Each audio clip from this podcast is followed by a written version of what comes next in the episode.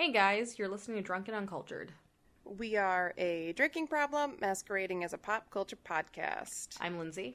I'm Stephanie, and we are back from our little brief unplanned hiatus. uh, we took a break this last episode because I had a wedding and a funeral and Lollapalooza, and Lindsay had work travel, so we needed we needed a, a an episode break. Yeah, need some time to like relax and not have something on the horizon to have to deal with. I mean, I've had things on the horizon to deal with our- like every day, yeah, so well- I say that, but didn't quite work I that way. Yeah, it was a a, A second nice job lit- to worry about. yeah, yeah, it was nice having a brief little break, Yeah. but And we haven't taken a break in a long time. Um, something that we it's been like we used to do a break for between any of seasons. yeah back when we used to do seasons we used to take like a break between seasons and We then only we did it like, like between season one and three, maybe four. yeah it we, was, like, it was a long time ago we have not taken a break in a long time so Yeah, that was a much been like a deserved year. needed break Yes. Um, and even when we've been late, it's always been like we still had the episode. We just were late. Yeah. yeah um. So, um, I'm actually forgetting how it's been a while since we did like a normal. I know. I Um, feel like we haven't done this in so long. I was Yeah. getting set up and I was like, wait, how do I set my computer up for this? Um, yeah, we haven't done a normal um like segmented episode in a while. So like I don't even remember if we do beer first or we what do music corner first. So Okay. we uh before we get into the topic, this episode and the next episode are going to tie together and be the same topic. Um, but since we took July, the month of July, we did the interview with drunkards and then we took a break. So we haven't done music corner in a while. So Lindsay has agreed to sacrifice her binge watch update so that I can talk about music that came out in the month of June and July. So, since for the first episode of the month, I'll go back all the way back to June and talk about my five favorite albums that came out in the month of June. So, um, you actually listened to a lot of these too, Lindsay. I think so. I listened to all of these. Yeah. So uh, the first one I want to talk about was one that we've been hyping up for months. Um, it was Japanese Breakfast. It was her third album um, called Jubilee. Um, I gave this a perfect 10 out of 10. I thought this album was absolutely incredible. I love her so much. It's such like a different tone to her music from some of her previous albums and she's even talked in interviews that this was her first album writing about joy rather than grief and sadness. So like it's a different tone to the sound, but yet the music itself is just so amazing. Yeah, I would agree. The music is beautiful, and I think it, it's interesting to tie this into the book that she wrote that came out. Oh my god, Um, that book made me cry so hard. So the her book came out. Uh, So she released her book in April, and her book is called Crying in H Mart, and it's a memoir about her losing her mother. Yeah, Um, she, her mother died in 2014, so she's been working on this book for a long time. So um, I do think it's super interesting to have this book that's so heavy about the grief in her life, and then to have this like album that's written about joy. Mhm. it's an interesting juxtaposition, but at the same time, like they're both such great pieces of work. you stole the word I was going to use. Oh, juxtaposition. yeah, one of the biggest words I know how to actually use correctly. Um, but yeah, a beautiful album. Uh, "Be Sweet" you have is one of your favorite songs on it, and it's also one of my favorite songs. Um, Mm-hmm. And then uh. Paprika's been my Paprika. big one. Paprika. Paprika. it's been uh I've been listening to it a lot these last few weeks. So um also in Japanese breakfast news, she just announced that all of her shows on her tour are going to require vaccination and wearing masks at the show. So that's Oh, okay. she's one of the first artists to be going on tour this fall to make that announcement. So that's kind of good and exciting news to see. Yeah, for sure. I've been ex- Uh, I've been excited to see like venues that are announcing that. Same. Oh my god, same. I keep sharing them to my personal Instagram. Um, the next album I want to talk about came out. Well, I guess I should have said the first album came out on June fourth. The second album also came out on June fourth, and it's the new album from Wolf Alice, and it's called Blue Weekend. So I thought this album was absolutely fantastic. Yeah. I've heard some of their music like years ago, but this this album completely turned me back onto their music. Um, I think their harmonies in their music are so interesting sounding, and the way that their singer uses her vocals in different ways, and the way they like blend it with the music, I think it's just so interesting to listen to. I have two comments here. I agree. Uh, they always popped up on like indie alt playlists, Mm-hmm. that, but I've never listened to anything of theirs like fully through. Yeah, Um, I have this album on my short list of like top ten albums for 2020. yeah, same. 2021, sorry. Um, and I actually want to call you out because you never give two tens on the same day, and Jay Brecky got one, and this one didn't. And I feel like if you had listened to it on different different days, I did Um, listen to it on different days. If you look at my dates, I did listen Oh, to okay. it on different days. okay, actually. well, never mind. Then I won't call you out on Um, that. I um looking back, like when I first heard it, I like didn't think much of it, but then I bought the physical copy of it and I listened to it so much. Like I, I actually I would like to change my initial original ranking. I would give this a perfect ten. Okay, Um so because now you didn't say this, to it so but much. Japanese Breakfast got ten out of ten. Stephanie. Oh, I said that first. Did you? Okay. Yeah, I said And it then you before I gave said this the one a nine, but you would give it a ten. I would give it a 10 now that I've bought compared to my original listen to the amount that I've listened to it lately, especially having the physical copy of it, I would give it a 10. Okay. Um, the next one actually is very funny because I didn't want to like it because I didn't want to pre-order it because I have too many albums on pre-order. Um, it's the newest album from King Gizzard and the Lizard Wizard. It's called Butterfly 3000. It's really funny. Um, so they announced this a couple months ago, and they did not. Leading up to it, they're like, "We're not dropping any singles, no. We're just releasing the whole thing, and you can like order it the day of." And Stephanie was like, "I am not pre-ordering an album I've never listened to. I have too many not- albums on order. I don't have. I'm running out of room for physical albums. I can't Yeah. do it. And then the day the album dropped, I was like, "Fuck!" Well, the day the album so dropped good. too, we listened to it on Bandcamp because it wasn't. Oh, that's on right. It wasn't on Spotify yet. and it's it, it's fuck. It's one of my favorites of theirs. It's so good. It's this album is such like the. It was released right at the perfect time too. So it was released on June 11th, and I was Yep. like, "Damn, this is the album for the summer." It is the album for the summer. I um, it's interesting the songs that you picked as your favorites. I listen to yours like almost every day. So my favorites are Interior People, that's a good one too. um, and Blue Morpho. But it's funny because we were talking about this album, like all of us throughout the day. Yeah, like our entire friend group, I feel like was tr- like arguing over the album and like, what do we do? We buy it? Do we not? No, What I do don't we think it was a not buy for me. I was definitely gonna buy it because Matt was gonna buy it. Oh, okay. Um, so we were definitely getting it because at this point Matt just buys like every King Gizzard album that comes out for That's like fair. a collection because he has pretty much everyone. And the same with Brian. Brian does that Yeah. too. Um, but yeah, I think it's interesting and they did something really cool. All the albums are like red, yellow, or blue. You don't know which one you're what color you're getting. Like it's like oh, I already what you forgot about that. I don't. and know you didn't order by variation of color for the album. You ordered by like what language it was printed in. Um, and the Which one did you end up buying? Um, I think I got like the Turkish one or something. I really wanted to get it in Hindi, but it sold out. Yeah.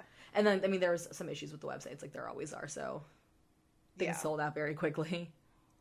Yeah, um, I just got the English version, but our friend Brian, former guest Brian, I think got Japanese. I think he did as well. Yeah. Yeah, I was my first choice was Hindi, and then I wanted to get Spanish because um, all of the language changes, and so anything like in non-Roman um, or non, I think Roman Latin, I don't know what like the type of letters we use is called, um, sold out pretty much immediately. So like the Thai, the Hindi, Oh yeah, I know um, that all saying. sold out like super quickly. The Philippine, the, I think there was a Tagalog one, um, that sold out super quickly. Um, so the next one also came out the same day. Also, that one got a ten out of ten. Oh yeah, I should have said that. I gave it a ten out of ten. So the next album came out that same day, so June 11th. Um, it's the newest album from Islands. So if you're like me and you're an early 2000s indie rock fanatic, you are very familiar with Islands. Um, their new island, or their new island, their new The new album, island. Um, it's like Islomania. Um, I haven't listened to this band in a very long time, and then all of a sudden this album came out, and I turned back into my early 2000s indie rock obsessed fanatic person. um, this album was absolutely fantastic. It's got a lot of modern elements to it, even though it still sounds like this early 2000s band. Mm-hmm. I'm very excited. They actually are playing a festival that we're hoping we get to attend next year, uh, just like Heaven out in the LA area. Mhm. Islands is good on the lineup, so hopefully we get to That's go like to that. the indie, the early 2000s indie dream lineup too. Oh, I know. So Um, of course Islands is out there, but yeah. I'm very excited. This album was great. I gave it a perfect ten. And to know That- you gave two tens on the same day. Yeah, I did. Um, the last one I'm going to talk about um, is another one that I had a specific rating of when I first listened to it, but I've since changed my ratings. So this came out on June 25th, and it's the new album from Tyler the Creator, who is a longtime favorite of the show. Mhm. Um, his He's new a album is darling. He's also a Lollapalooza darling. um, this new album is called Call Me If You Get Lost. Um, originally, I gave it an 8 out of 10. So I, and my notes say, I probably just need to listen to this again before I really get the gravity of this album. um, it's a little bit more mellow, especially if you look back in comparison to Igor. Um, and it's just a little bit of a different tone for him but I I've really come to this album's really grown on me and I've really come to love it. Um, especially after seeing some of these songs performed live when I was at Lollapalooza this last weekend. Um, it's it's really kind of changed my view on the album and I actually think it's a it's a great album. Um, I'm gonna buy tickets to go. Well, I'm hoping I can buy tickets to go see him when he tours his arena tour next spring. Um, but um, I originally gave this an eight, but I am changing my ranking to a nine. Okay. I feel like looking at your list, um, and also there was like, a lot that to, came out in June. Yes, June a had lot a, that came out in really June, a lot of really good stuff, and a lot of like mediocre, okay stuff. Um, Yeah. but like a lot, a lot of it was either like really good or it was like not good. Not great. Yeah. Yeah, there was quite a few other albums that I gave really high rankings in June. Um, it was a good month for music. Yeah. Cool. So, with that being said, let's get into the beer. Stephanie, Yeah. what are you drinking? I am drinking today a beer from uh so these guys used to be an incubator out of pilot projects, you know, right when they first opened. Um they're called Junior Fermenta uh, Artisan Beer Project. They uh if you're a beer if well, if you're a pilot project nerd like we are, um, they used to be called Tethered Vines back when Mhm. they first were on draft at Pilot. So their whole concept is that they are a beer wine hybrid. So what they do is they take a traditional beer style and they co-ferment it with wine grapes. So that's how they get that, you know, hybrid-esque flavor. So this one is called Hazy Blanc. It's a double IPA with Sauvignon Blanc grape juice, um, Phantasm powder, which is like a something from New Zealand. It's coming up in beer. I'm not really quite I've been sure. seeing that, yeah. It's um, they call it just New Zealand Phantasm powder. I don't really know what it is, but it's something that's going in beer right now. Um, it's also got um, Nelson. No, that was Nelson? came out wrong. Nelson um, hops in it and citra hops. So it's meant to be like a hazier flavor with that like sour wine flavor. So I believe a version of this back in the day was on draft at Pilot back when they were still brewing out of there. One of the original versions. So these guys are actually going to be opening their own tap room here in Chicago, hopefully here in the near future. Um, they've got a space, so Mhm. they should be doing that soon. So yeah, I've yeah, got I think this. something else that they do that's cool to note is they have a second brand called Modern Dune. Oh yeah, so it's if you think uh, we've talked about it in the past with some breweries that have multiple brands under their names, like Une Annee and Hubbard's Cave is a great Yep. example. It's two brands brewing under the same roof, owned by the same people. So Just Modern like Dune, very different ideas. So Yeah, so- uh, Modern Dune um, is their IPA, more hop forward brand. Yeah. Cool. So I am drinking um, a beer called Apical Dominance. This is from Russian River. Um, their website calls it a hoppy blonde ale, but Untappd calls it an India Pale Lager. Um, so not a hundred percent sure which one it is. Um, and the details under both are the same, except for one says hap- hoppy blonde lo- hoppy bon- blonde ale, like in the actual paragraph, Mm-hmm. and on, on, on Untappd it says India Pale Lager. So I am assuming that there's the same thing at this point. Um, but it has um, an experimental hop, HBC 692. Um, and I hope that one gets a fun name eventually. it's been used a lot, and they uh, it says that like this the owners of Russian River's favorite um, currently. This also has Citra, Crystal, and Comet hops. Um, so yeah, it's from Russian River, as I mentioned, um, and it's only available at their brew pubs, so the Windsor and Santa Rosa location. Um, and it was a limited release, so I was able to pick some up um, during our trip out there. All right, so let's talk a little bit flavor. So, my beer, being a double IPA, is a little bit heavier mouthfeel. Um, it's very dry, and it, you do kind of get that white wine dryness from it, but then you still get the hoppiness and the bitterness of the IPA flavor. And that's one of the things I think that I mean, I'm really excited to see more of from these guys, and that's what I loved about their beers. You know, back getting them on draft at Pilot Project. Mm-hmm. It's a really cool blend of like, because you know, traditionally you get the sweet wine, you get the dry wine, you get the bitter wine, and then they compa- they blend that with different beer styles, and it creates this really interesting experience drinking it, where it's still it's very dry, but then you still get like the hoppy and like a little bit of the sweetness and the hops. Yeah, this one that I'm having is extremely light. Uh, so you get a lot of like the blonde slash lager flavor that's coming through. Um, I think I think it tastes more like a blonde than a lager. Um, but it's so light and floral. Like the floral from the hoppiness is really coming through, but with like almost no bitterness. So it's like a very refreshing, um, really like floral, fr- like citrusy um, beer. So if you were to take like an IPA and just tone down everything about it except for like the floral notes, That sounds interesting. it's a really really delicious beer.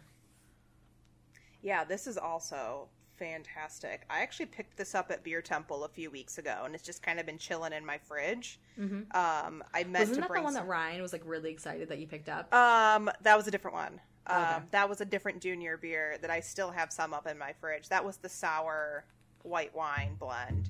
okay. Um, but I've had this in my fridge for a few weeks, and I this is my first time trying it, so I'm actually very, very excited about this. Yeah, I bet. I try to stay away from theirs just because don't know how the wine part of it's gonna go.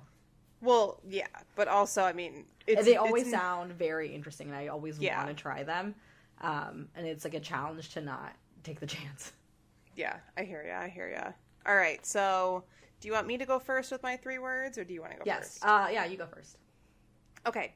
So, I mean, these were all words I used in my description, but these are the ones that, I mean, definitely stick out flavor wise to me the most. So, again, it's very dry, it's hoppy, and I have a hard time picking between hazy and bitter because it is a hazy beer and it's got, um, it, but it does have a good amount of bitterness. So, I'm going to say hazy, dry, and hoppy. Okay. I'm gonna go with mellow, refreshing, and floral.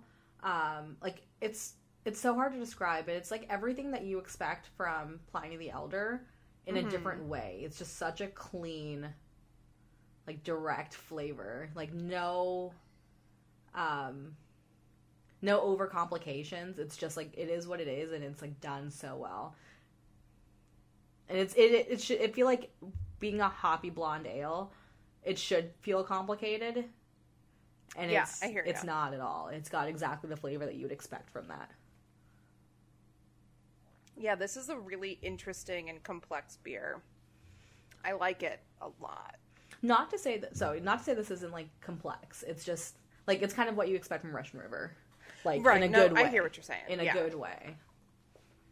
Russian River does everything very well. I have not had a bad Russian River beer. And I had like a flight there, and they were all very good.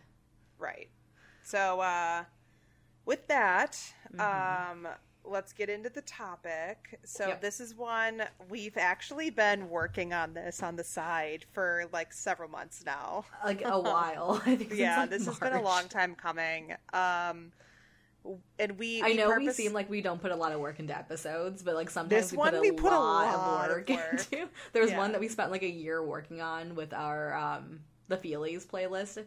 Oh yeah, that was a Um, long time building. This is also like a not just a long time coming, but a lot of work that we've been doing in like the background. Yeah. Enjoyable work, but a lot of work that we've been doing to get this ready.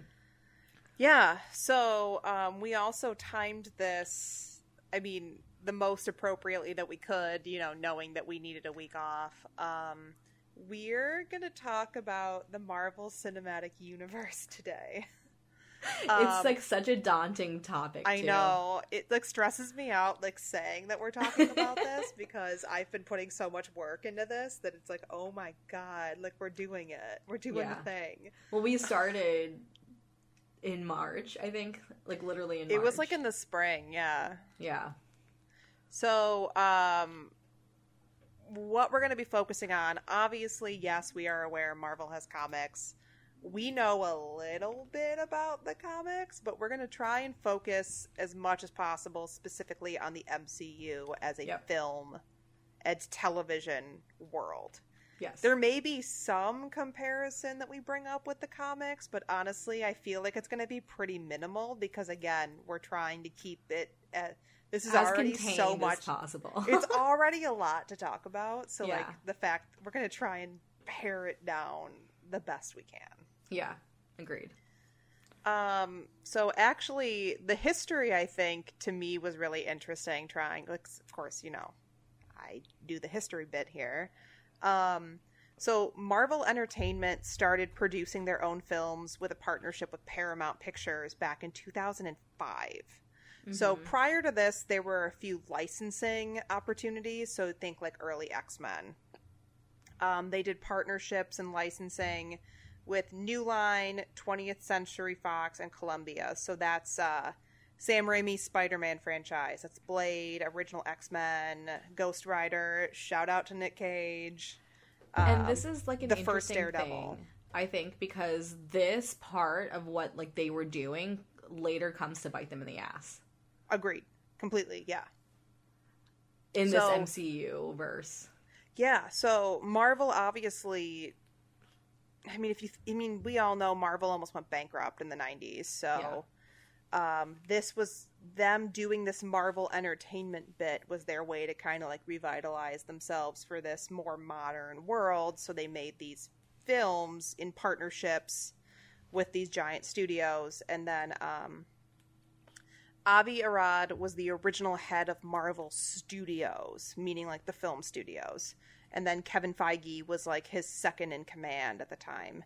And Kevin was actually the one that basically was pushing for the use of some of these other characters from the comic books to be used in films. Because at the time, all of these older characters were licensed to these various studios. And so Kevin was like, why don't we use some of these other characters to create our own films? That you know, being Iron Man at the time. And then eventually, you know, after seeing the success of Iron Man, he was kind of the one pushing for this full fledged universe. Similar to, like, obviously Stan Lee and Jack Kirby with their comic books. And he pitched a seven year concept to release standalone films that eventually would turn into the Avengers. Um, Avi wasn't quite on board for all of that at the time because obviously, like, as a film studio signing up to pitch like seven years of content with this much money is like a huge undertaking. And, And it's like a risky thing because this wasn't really Totally. done before. Like there wasn't Not- a not cinematic universe built really for anything at this point. No, no, exactly. uh, So he- successful either, where like everything was successful. Exactly. So like he uh, wasn't quite on board and ended up leaving, um, which made Kevin Feige the head of Marvel Studios right in 2008, which is when Iron Man was released. Um, Avi um, Avid actually was the producer for all of those early 2000s films. So he was, for point of context, he was the owner of Toy Biz, who was the company that purchased Marvel when they were going bankrupt. So he has been tied to Marvel for a very long time. So him not being willing to take this bet, like I completely understand that. Like he Mhm. took a bet on Marvel, watched them kind of revitalize, and then like that was a I'm sure a huge ask for him Yeah. to sign up for that. And then, you know, you kind of look into the only other historical piece I really have beyond that is really about Iron Man specifically, because that's the first, you know? So, um, Iron Man specifically, um, in the 1990s, Universal actually got the rights to do an Iron Man movie, and there were a ton of production delays, a bunch of issues with directors and scriptwriters, and all of that and um, actually this went on until 2004 and the deal fell through and marvel got the rights back. Um, then marvel actually through kevin feige announced that iron man was going to be their first marvel studios film. Um, 30 different screenwriters were approached by the studio and all of them turned down the job because at the time iron man was kind of like an, a more obscure character and i know like you and i don't really think of iron man as an obscure character because we didn't grow up the same way with the comics that a lot of people Well, did I actually, I would agree with that though because I feel like when this movie came out, so I remember the Hulk coming out Mm-hmm. before this, and I was very into like X Men movies. So when this when Iron Man was announced, I was like, "This is a I've never even heard of Iron Man. Like this is a weird one to go with." I remember yeah thinking exactly that. Um, oh wow, the turntables have turned. no exactly so i know that like looking back we don't think of iron man as like an obscure character but to people Anymore. Exactly but to people that grew up with those comics even to like comic book fans iron man was like a tier 3 hero he wasn't Yeah. the captain america he wasn't the spider-man he wasn't the x-men he wasn't the Right. fantastic four like he wasn't this big of a character um You'll appreciate this. So Sam Rockwell was originally approached to play Dude, Iron Sam Man. Sam Rockwell's so hot. but um, Jon Favreau, who was obviously the director of the first Iron Man, actually, well, yeah, all of them. Um, at this time, being signed on to direct the first one. So I He- love Jon Favreau, by the way. Um, I do too. He does a lot of really interesting interviews as part of his chef show. Um, and I know what you're about to get into, and this is kind of like precipitating that.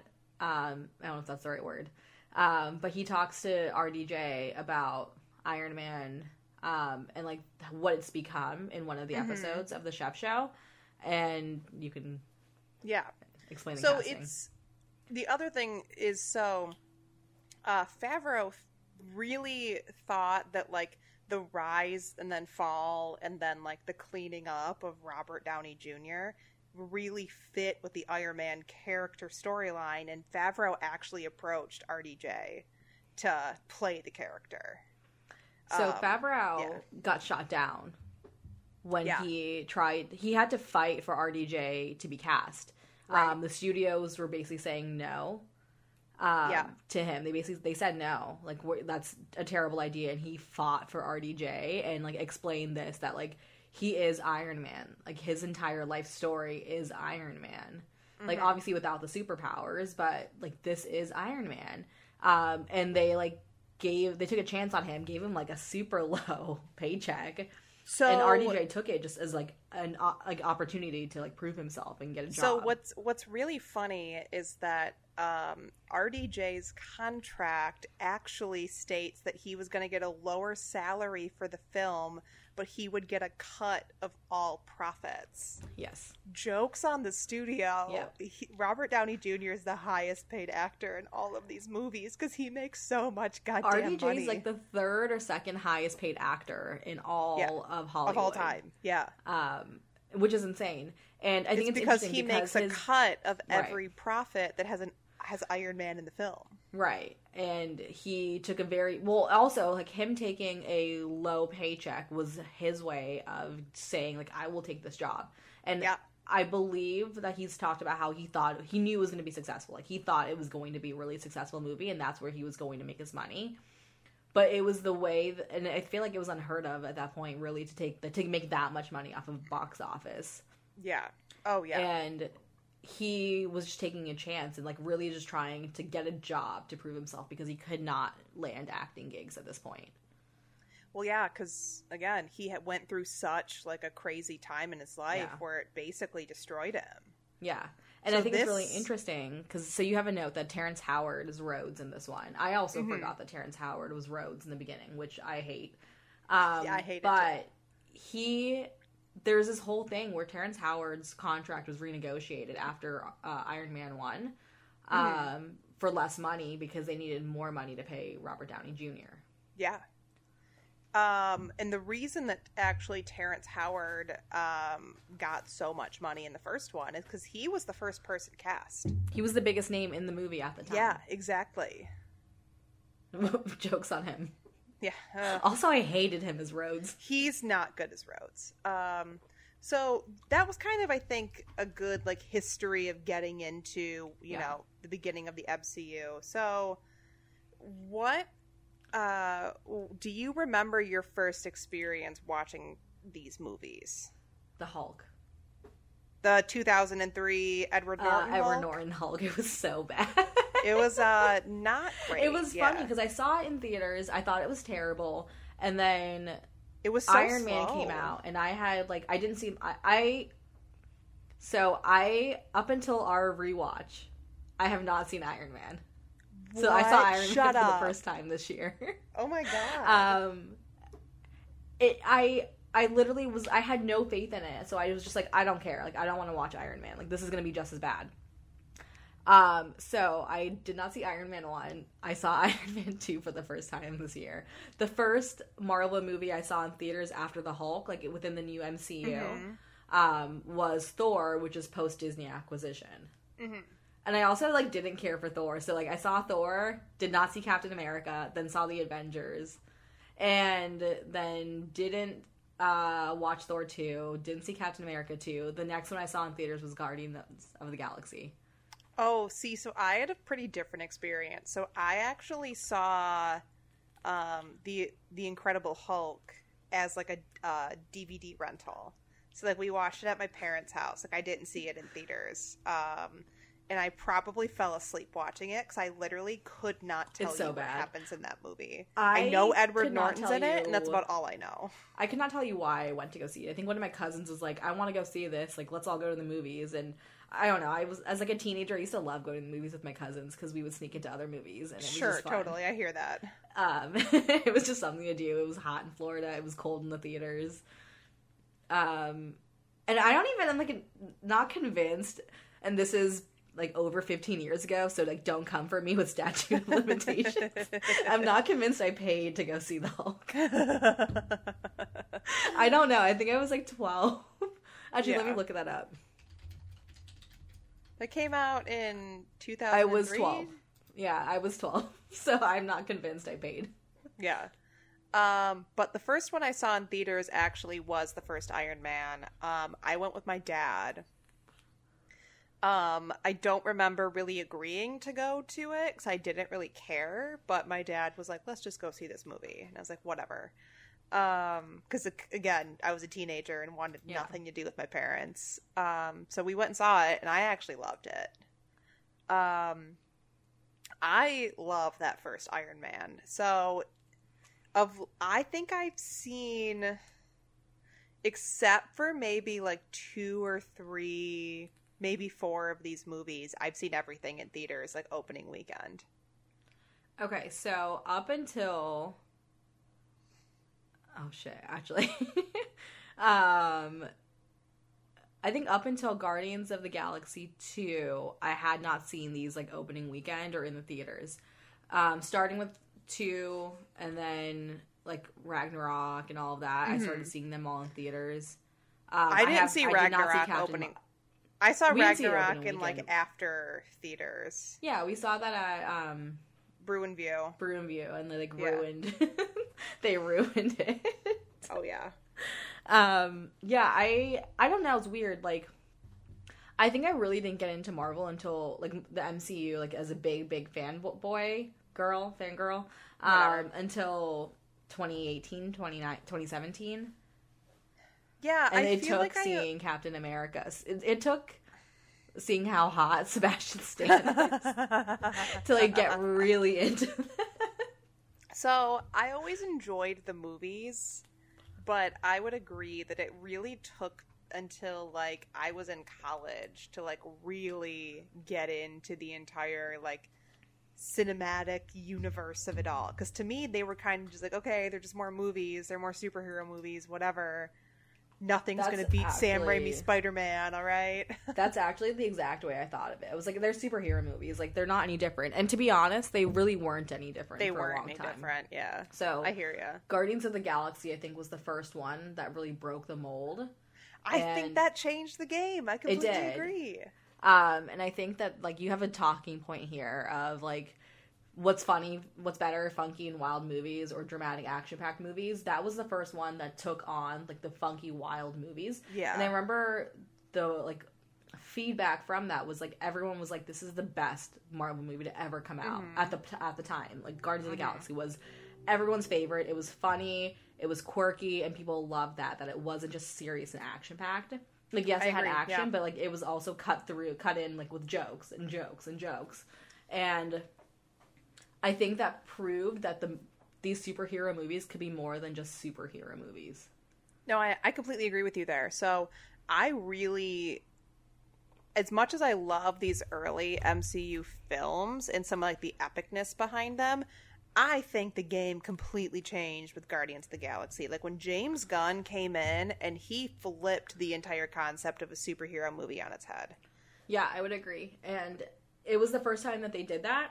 I mean, to be honest, like Spider-Man 2 kind of did that, but like not to the level that James Gunn did. Spider-Man 2 had Yeah. like funny quirky moments in it, but the entire the entire like basis of Spider or uh, Guardians of the Galaxy was that they were gonna like do this differently and bring in a bunch of characters that were like fucking weird, characters that you had never heard about too. So like when I first heard people talking about how good Guardians of the Galaxy was, I was like, why? I've never even heard of any of these characters. Oh my God, I fuck Are the. Guardians of the Galaxy? And then you watch it and you're like, okay, well, it does that. This was the movie to do with because these are characters that nobody knows about, and you have the opportunity to now make them funny because you have never, you have no preconceived, preconceived, preconceived, notion. Preconceived notions, yeah. Yeah, sorry. No, you're good. Yeah. Um my gosh. So so with that question though, I mean like obviously there are some very serious MCU films that I think are absolutely fantastic. Um but I I have a feeling you and I have a similar opinion. It's the here. funky and wild. It's the like, funky no and wild. yeah. And like after James Gunn broke the mold, he did like, l- like during a rewatch, and so uh, we're 30, 40 minutes in. We're just now telling you we did a rewatch as part of the preparation for this. For the last couple months, we've watched the entirety of the MCU we watched the whole um, thing. from start to finish in order. Um, and like looking back, Guardians of the Galaxy one and two still aren't as funny as Thor Ragnarok. Like Taika Waititi Oh, yeah. being involved, um, like he took funny and wild through the roof, made a completely like amazing movie. And I prefer that to the dramatic action packed movies. And I think that the dramatic action packed movies have a, a, a time and place. Mm-hmm. And like I cannot picture them doing something like Ultron in like a funny, wild way. But like Ugh, Thor is a Ultron's character that you so can absolutely take and like do that with.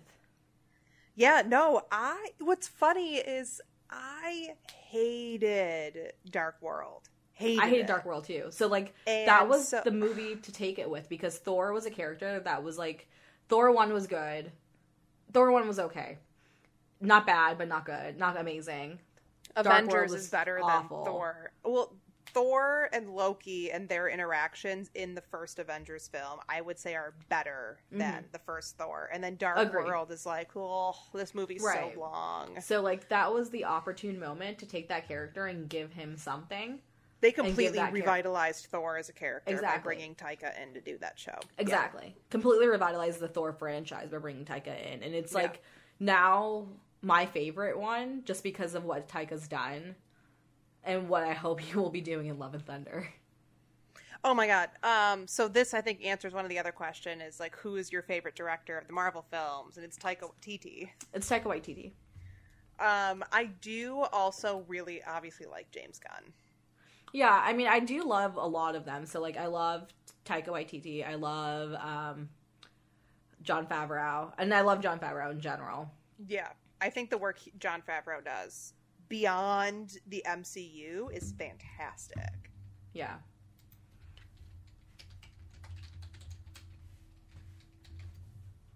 Who's the and like the Russo did- brothers, I think did a good job. But if you're gonna make me pick, it's without a question, it's Taika. Oh, it's Taika Waititi. Yeah, there's no question about that. I again, I think you make a really good point, and I really hadn't thought about this before. But he literally that the Thor franchise was dead after Dark Yeah. World, and by bringing this weird, quirky New Zealand guy in to Yeah. make like a comedy action movie, it completely It was the best choice they could have made. Yeah, it really revitalized Absolutely. it. And like, I had no interest in seeing Ragnarok until Oh, I I, saw either. the like until I saw the preview where it was like the immigrant song, which was a fantastic choice for that preview. And then I still like wasn't I didn't care enough to see it in theaters. I was like I'll just see it like when it comes out on like Netflix or something. And then it came out in preview and we're like, okay, we'll just go drink and get drunk and watch it.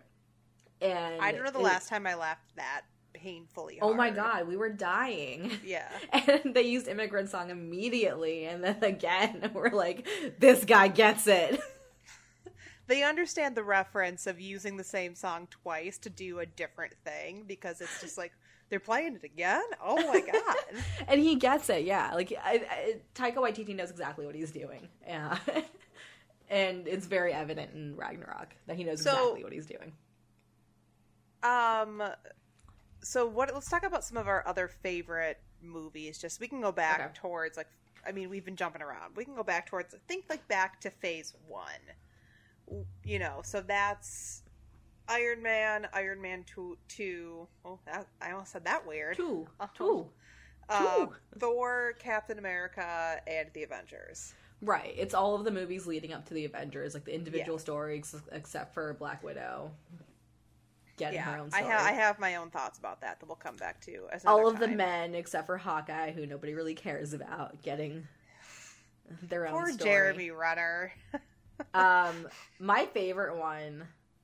God, they're all not. None of them are really that good, to be honest. um, I will say during my rewatch, I got hype rewatching the the first Avengers. Well, I'm not including that one. Sorry. Like the first Avengers is the best one out of all of them, but like Oh, the yeah. individual stories, none of them are like that good in the. I like- Captain America makes me sad when I watch it, but it's I think I think it's the best one. Of I those think Captain America stories. is the best one as well, but that's just because Sebastian Stan is like hot and has two arms. It's And- two arms. Jesus Christ.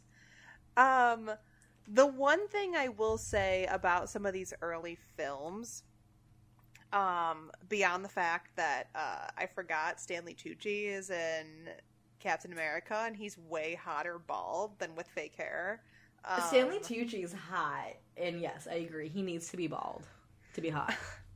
I was sad Um, when he died. they use there's a couple of interesting things i think in these early films so they use um like popular music in the iron man films yeah, which they don't really do in a lot of some of these other films they do more like score composition Yeah. stuff and like Iron Man was using popular music. They played obviously Sabbath, they played classic Mhm. other classic rock, and they played like Daft Punk. Mm-hmm. And I thought that was I saw that and I was like, wow, that's something that I wish was still in the movies more often. And then um there's definitely a few times where they're just trying to use famous people in the movie to get, you know, like recognition. So like Gwyneth Paltrow in the Iron Man movies when her and RDJ do not have any kind of chemistry whatsoever. I have a really good note um, about Iron Man 2. There's a point where um, I think it's Iron Man 2. Hold on. I'm trying to find my note. Yeah, there's a point where like um no, it's 3. Iron Man 3. There is like a point where like uh Gwen Paltrow is just in like a sports bra. And my one note about that is how much goop did Pepper have to eat to get into this shape? Jesus Christ, Lindsay. Um, I was very proud of that thought. Um, but then like Natalie Portman being in the Thor Yeah. films, she's she's a great actress. Her character is not well written, so like it's very painful. I think that's that. just a statement to the way they wrote women because Yeah, it's I the agree. same way with the Black Widow, where she Oh, yeah. spent three movies being love interests to each of the Avengers, and then Yeah. they're like, okay, well maybe she's her own character.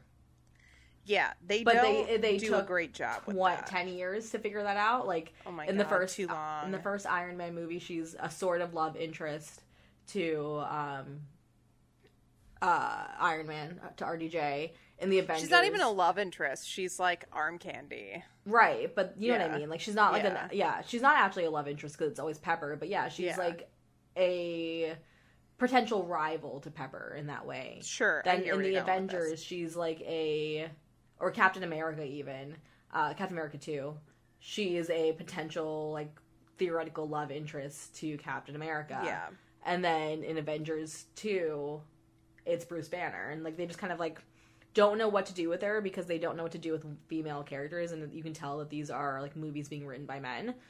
And Oh, they just yeah. like pass her along as a love interest when like arguably she has the most interesting backstory to anybody. I, I would agree. I mean, shit, Um, she's a lot more interesting than Hawkeye, so. well, Hawkeye also doesn't have his own. Yeah. That's a fair point. So that doesn't really say much. Um, Um, but yeah, such an interesting backstory, and it took ten years to give her a movie. So Yeah. like they, I think it's just an, a testament to the fact that they don't know how to write women. No, I completely agree. I think that's the only time struggle. they wrote a woman well was in response to like a competitor writing a woman well. Yeah. So like DC doing a really good Wonder Woman woman movie is when they were like, oh shit, maybe we should take better care of our female characters. yeah, but then they also DC also fucked Wonder Woman with that second movie, so they did a good job once. No, I know. But what I'm saying is like the only time the that Marvel time. thought that they should like give a woman a second thought in their movies was at, was in response to Oh yeah. the tons of like praise that DC got for their first Wonder Woman movie. One thing I will say that like really got me into um the first franchise, like yes, I do love Chris Evans. Lesson to Chris Evans. I mean, Chris Evans is like a giant fucking puppy dog. Like he is. He's like the he's like legitimately America person. Well, the good America's ass America. personified. Yeah. he Yeah. I love him so Um, much. He's a puppy dog.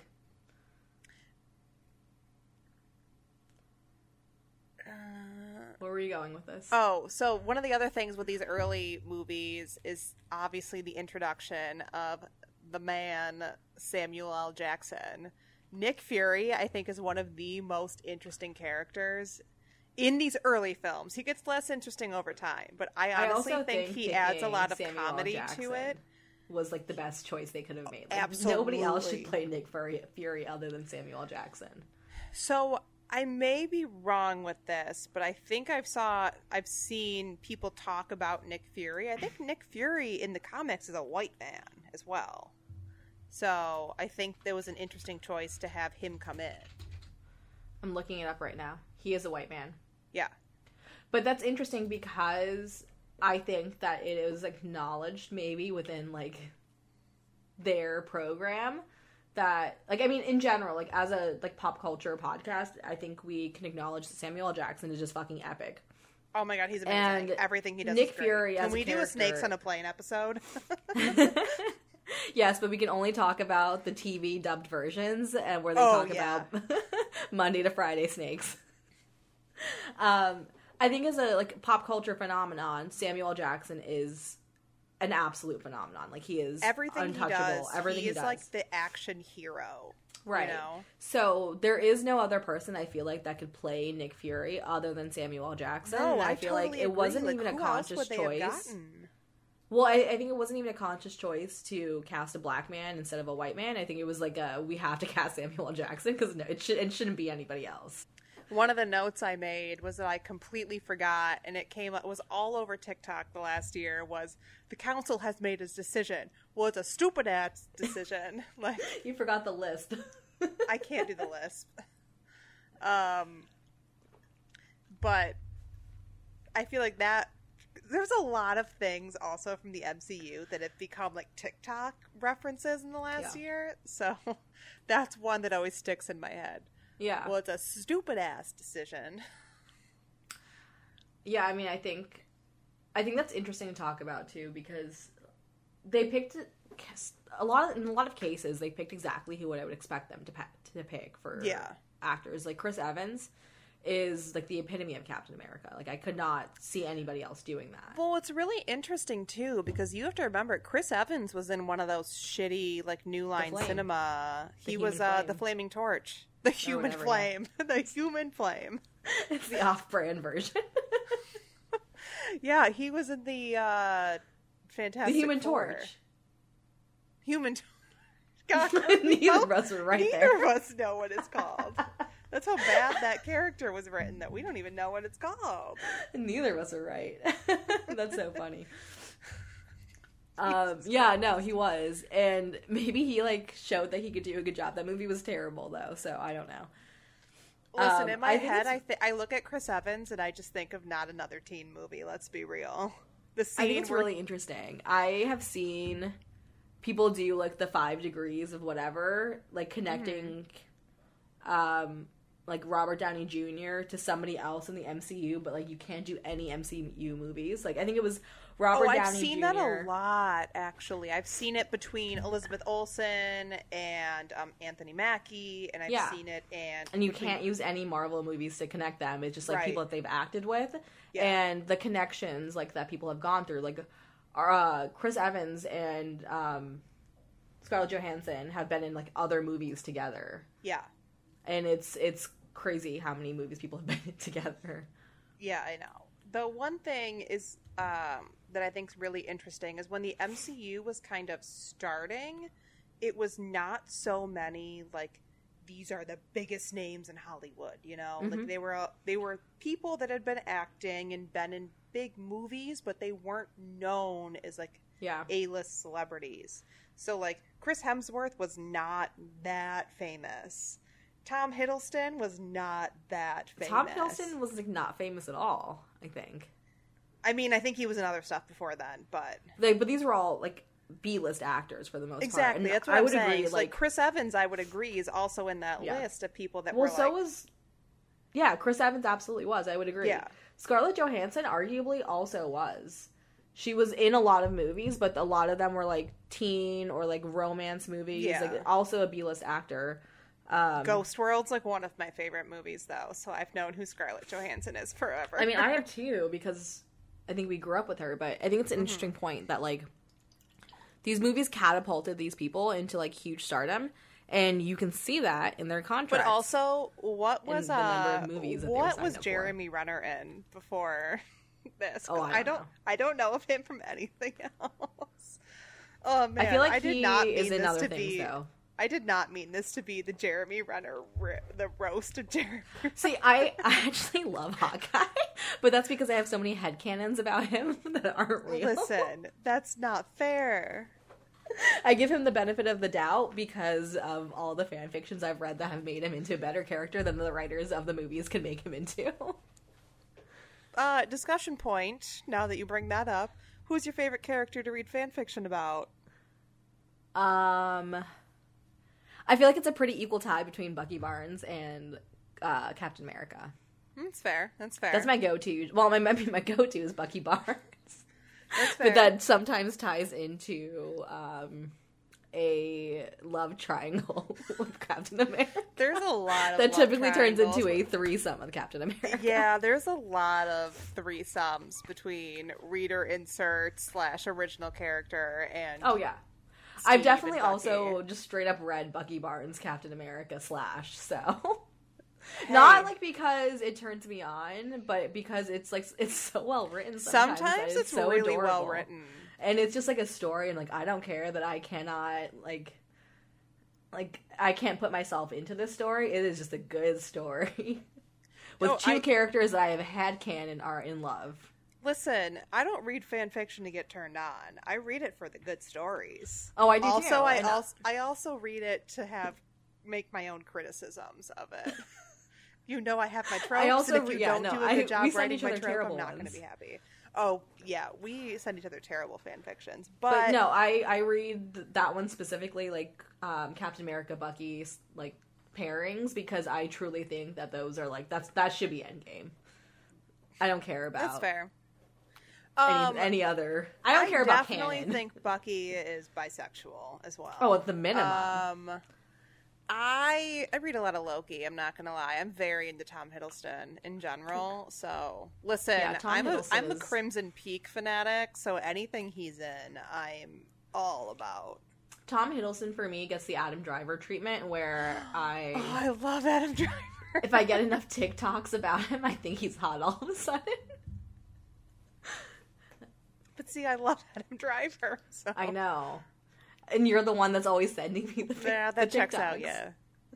Um, I also think that the Loki series made me love Loki more too. I didn't Oh dislike yeah. him. Well, he was also Um, I think as a a, character, woman he's the one of time. the most complex characters. Oh, I, I so I think that's agree. why he's so likable because he's such a complex character. Well, even Um, back, and he's like, if you, if you go back yeah, he to can like the change constantly. Yeah, if you Sorry. go back to like no, you're good. If you go back to the original like Thor movies, like Loki was well loved even then. Yeah. And he's, the always bad guy. right? But like, I think part of that is loving the bad guy. People just like in general love to love the bad guy, especially when he's Loki. Um, but I think the progression that Loki has gotten through the different movies, it's it shows just how complex he is because you think that he's going through a redemption arc and it's not, and then you think he is and then it's not, and then when he finally does go through a redemption arc, He, he dies. dies. Um, and then you have to see like a different version of him go through a de- redemption arc. So I think as a character, because he's so complex, like far more complex than any of the other characters, it is so close to like the human condition that it is like easy to relate to him, and it's just fun to watch him grow. I find and maybe it's just cuz I'm a giant dumbass, but the character I find the most relatable is Scott Lang. I mean, no, I think he actually is the most relatable. Because he's just confused by the whole experience. Like all of these characters. Well, he's also starstruck, and like Yeah. that's how a normal person would be when he's like, "Mr. Thor." uh, I think Scott Lang and uh, like uh, Tom Holland Spider Man are also the most relatable. Oh yeah. Um, but like Tom Holland in like a childish way, where like I would be reacting to meeting these people that way. Um, Scott Lang is in like an adult way, where like as an adult I would be like starstruck. Yeah, I think he's the thing that I find the most relatable is that the whole thing to him is like he's like I didn't sign up for this, but apparently I'm part of it now. Yeah. And I'm just doing this thing that's happening and I don't know what's going on. I have my own life. The Ant Man movies, I think, are surprisingly funny. I didn't, see, I hadn't seen any of them until this year. I hadn't seen any of them until the rewatch. and I yeah. was pleasantly surprised. So Matt was like, "These are actually my favorite. Like, we definitely have to watch them." And we watched them. Actually, we watched both of them uh, the day he got his second COVID shot. So he was like kind of sick, Yeah. and we were just like laying on the couch watching them. And it was before the rewatch. Um, before the official rewatch started, and it was just like we watched them back to back, and they were fantastic, way better than I expected them to, especially for a character that was like, who the fuck cares? So I definitely liked the original Ant Man more than Ant Man and the Wasp. I would agree. but um, I also, but I love Evangeline Lilly, and so I was glad do to see her get a bigger character. no, I completely agree with that. So I think, I think my thing with Ant Man is that the character and the original storyline were developed by Edgar Wright. So Edgar Wright did Scott Pilgrim versus the World and Baby Driver. So he has a very specific way of writing and developing a character.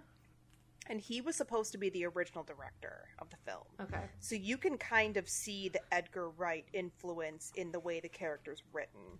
So Yeah. that's that's I think why I like the first one so much because I've seen so many of Edgar Wright's films that I can immediately pick up. And I was like, "Oh yes, I know exactly who worked on this and I can see his influence through it." Also, Luis is the best character, one of the best characters in the entire MCU. Um, speaking of best characters in the MCU, can you give me a top five? Oh, Uh, actually, give me your favorite main character, and then give me your favorite secondary. Oh God. Okay. Um, I. That's hard. My favorite A main character. uh, Let me just clarify. Main character has had a movie or a show, or is a main character in like an Avengers movie. Yeah, yeah, yeah, yeah. Um, that's really hard. I'm gonna say my favorite main character, and it's only because of his standalone film. I did not like him in the Captain America films. Is Black Panther. Um, and then my favorite side character is either Luis from Ant Man and Ant Man and the Wasp, or um, oh god, uh, Korg from Ragnarok, which is Okay. Taika Waititi. okay, so um, my favorite character, main character, is Bucky Barnes. Um, my favorite side characters is either Shuri oh, that's a good um, one too. from Black Panther or Korg. I love Korg. It's Taika Waititi. I love Korg. Hi, I'm just a pile of rocks. Oh my god, I it's so Korg. funny. so Matt like didn't like the Ragnarok movies, or he didn't like Ragnarok, and or he told me like when we first started dating he didn't like Ragnarok, and I was like, no, that's, That's bad. wrong. That's a bad That's opinion. a wrong opinion. Um, and then he watched it and was like, oh, actually, I think I've never seen this, so I think he thought he was talking about Dark World. Because when he was Oh. watching it, he was like, "This is so funny," and he like, his favorite character is Korg. And I was like, "Of course it is. It's Of course it's Korg. Um, I do also like Ned from the Spider-Man Yeah. films. He's Yeah. a fun one too. Um, yeah, sure, he's a good one too. The side, the the side characters usually have a lot of. I fun. almost think I like the side characters. My favorite side characters I like more than my favorite main characters. Oh, I would agree. I also really like Yelena from Black Widow. Oh, I love Yelena. Yeah, I, would- thought she I had, was a really fun side character as well. Well, she like made. I think my favorite side characters are the ones that like kind of break the mold and Oh, yeah.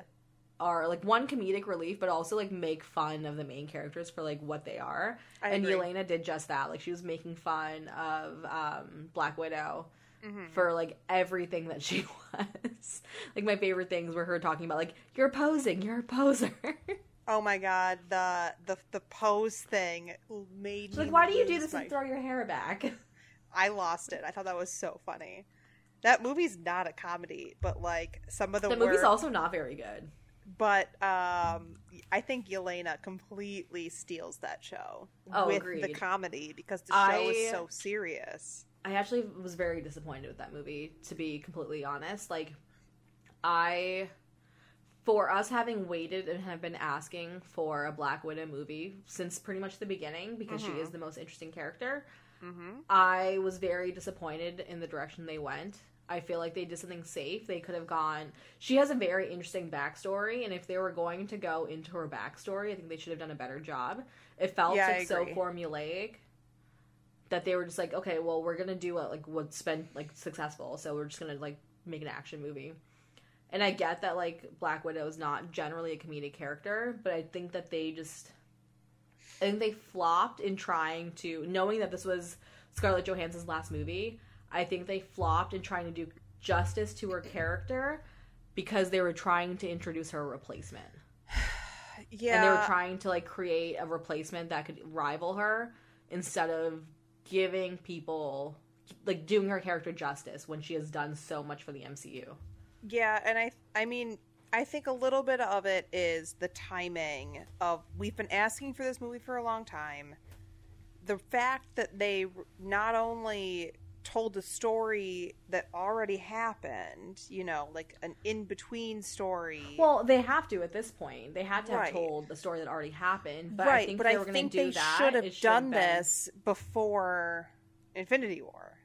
For sure. It felt it felt like an afterthought, and Yeah, that was the disappointing thing is that the first time they do a movie for this character, who has been for the longest time like the only main female character, they didn't do enough.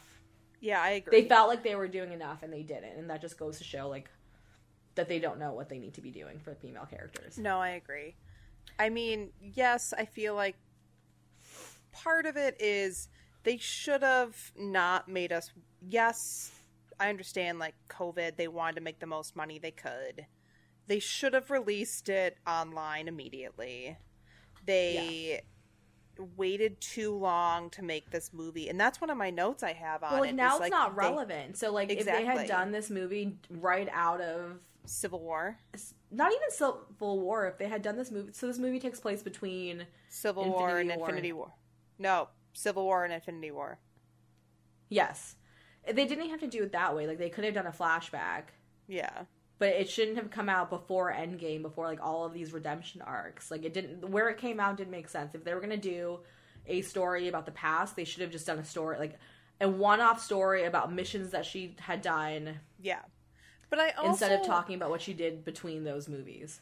I feel like the way they wrote her character as well, and this is one of the complaints I have about their general writing of women, they wrote her character to be so badass in the beginning where she oh, I just did not mean to hit that. Um if you think about her in the first Avengers movie, when she goes to pick up Bruce, like Yeah. they have a lot of chemistry together. So Oh, they yeah. fucked up not making that a bigger thing originally to the point where like we're like watching the second Avengers and we're like, "Oh, why is she like the love interest for Bruce?" But like they have real good chemistry in They that do. first Avengers. So like But that's the thing that they fucked up where like I not continuing issue- that.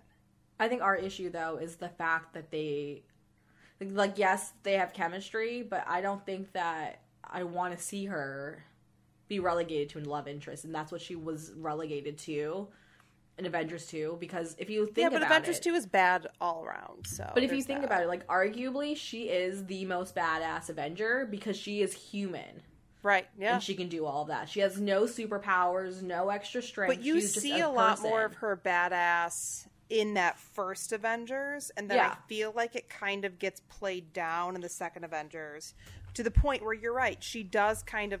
In the first one, it's like playful banter where you get like the fun chemistry of like her being this badass super spy right. and being flirtatious with this guy. the but then the second one is they tone her down and they tone her down again, and then she dies.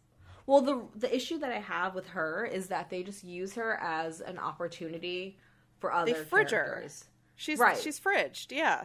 They use her as an opportunity to build other characters. So when they finally Yeah. decide to build her up, because people have been asking, they didn't do a good job. So in Avengers Yeah. two, like I agree, like they built her up in Avengers one as like this badass like female spy, and then two, they they instead of build her up, they build up um, Scarlet Witch because they knew what they wanted to do with Scarlet Witch, and because like Scarlet Witch in the comics, like the origin story for the or the source material for Scarlet Witch is so strong Yeah. and like creates like this whole thing that they can go with. But like they didn't bother to use any of that for uh for Black Widow when they like if you They have a lot of the source source material, there's so for much Black for Widow, it. Yeah, yeah. like she's trained with Bucky Barnes. She has a lot like they've had a love interest in the past. Like Mhm. they in the and like I know we said we weren't going to talk about comics, but just like there's so much opportunity for her to ha- her to have had organic romantic interest if that was where they wanted to take it with someone that made sense from a storyline perspective. Yeah. Well, again, And- we said we weren't going to talk about the comics, but there would be some comparison to some things, you Right. know, as they came. out. And I just think that they did her dirty. no, and then they tried to make it better and they couldn't.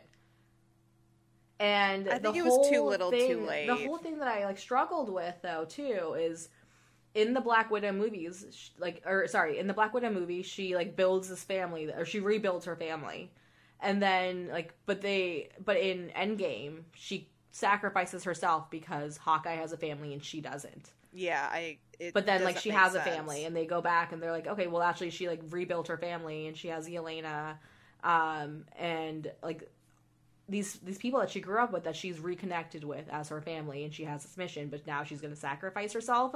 And Black Widow came out after all of that was already written, so they had the op- they, there was it, it just didn't make it connective. It didn't make No, agree. connection. And so like if they were gonna do that, they they shouldn't.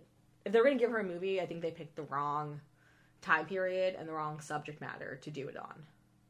No, I agree.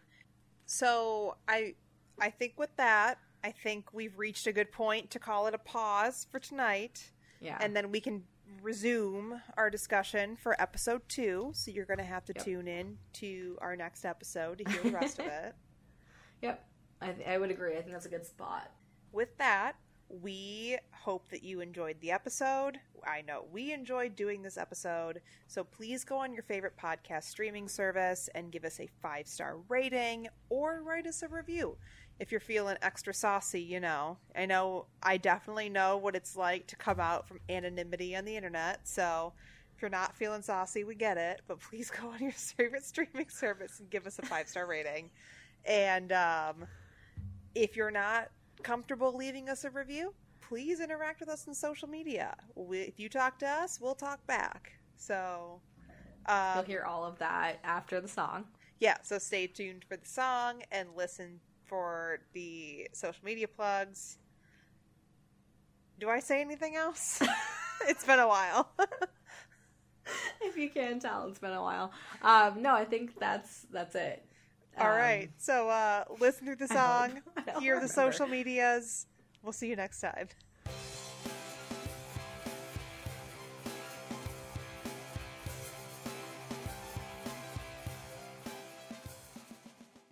All right, that was the episode. So we love hearing from you, um, and if you want to contact us, you can do so through our email address. It is drunkanduncultured at gmail.com. We are also on Facebook at Drunken Uncultured Podcast, Our Instagram is drunk and uncultured. and our Twitter is Drunk Uncultured. No and.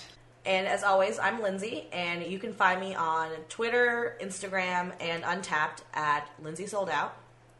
And I'm Stephanie, and you can find me on Untappd, Instagram, Twitter, and Tumblr as underscore Steph in Color. And you can also follow my concert Instagram at Shitty Concert Blog. Stay drunk, guys. See you next time.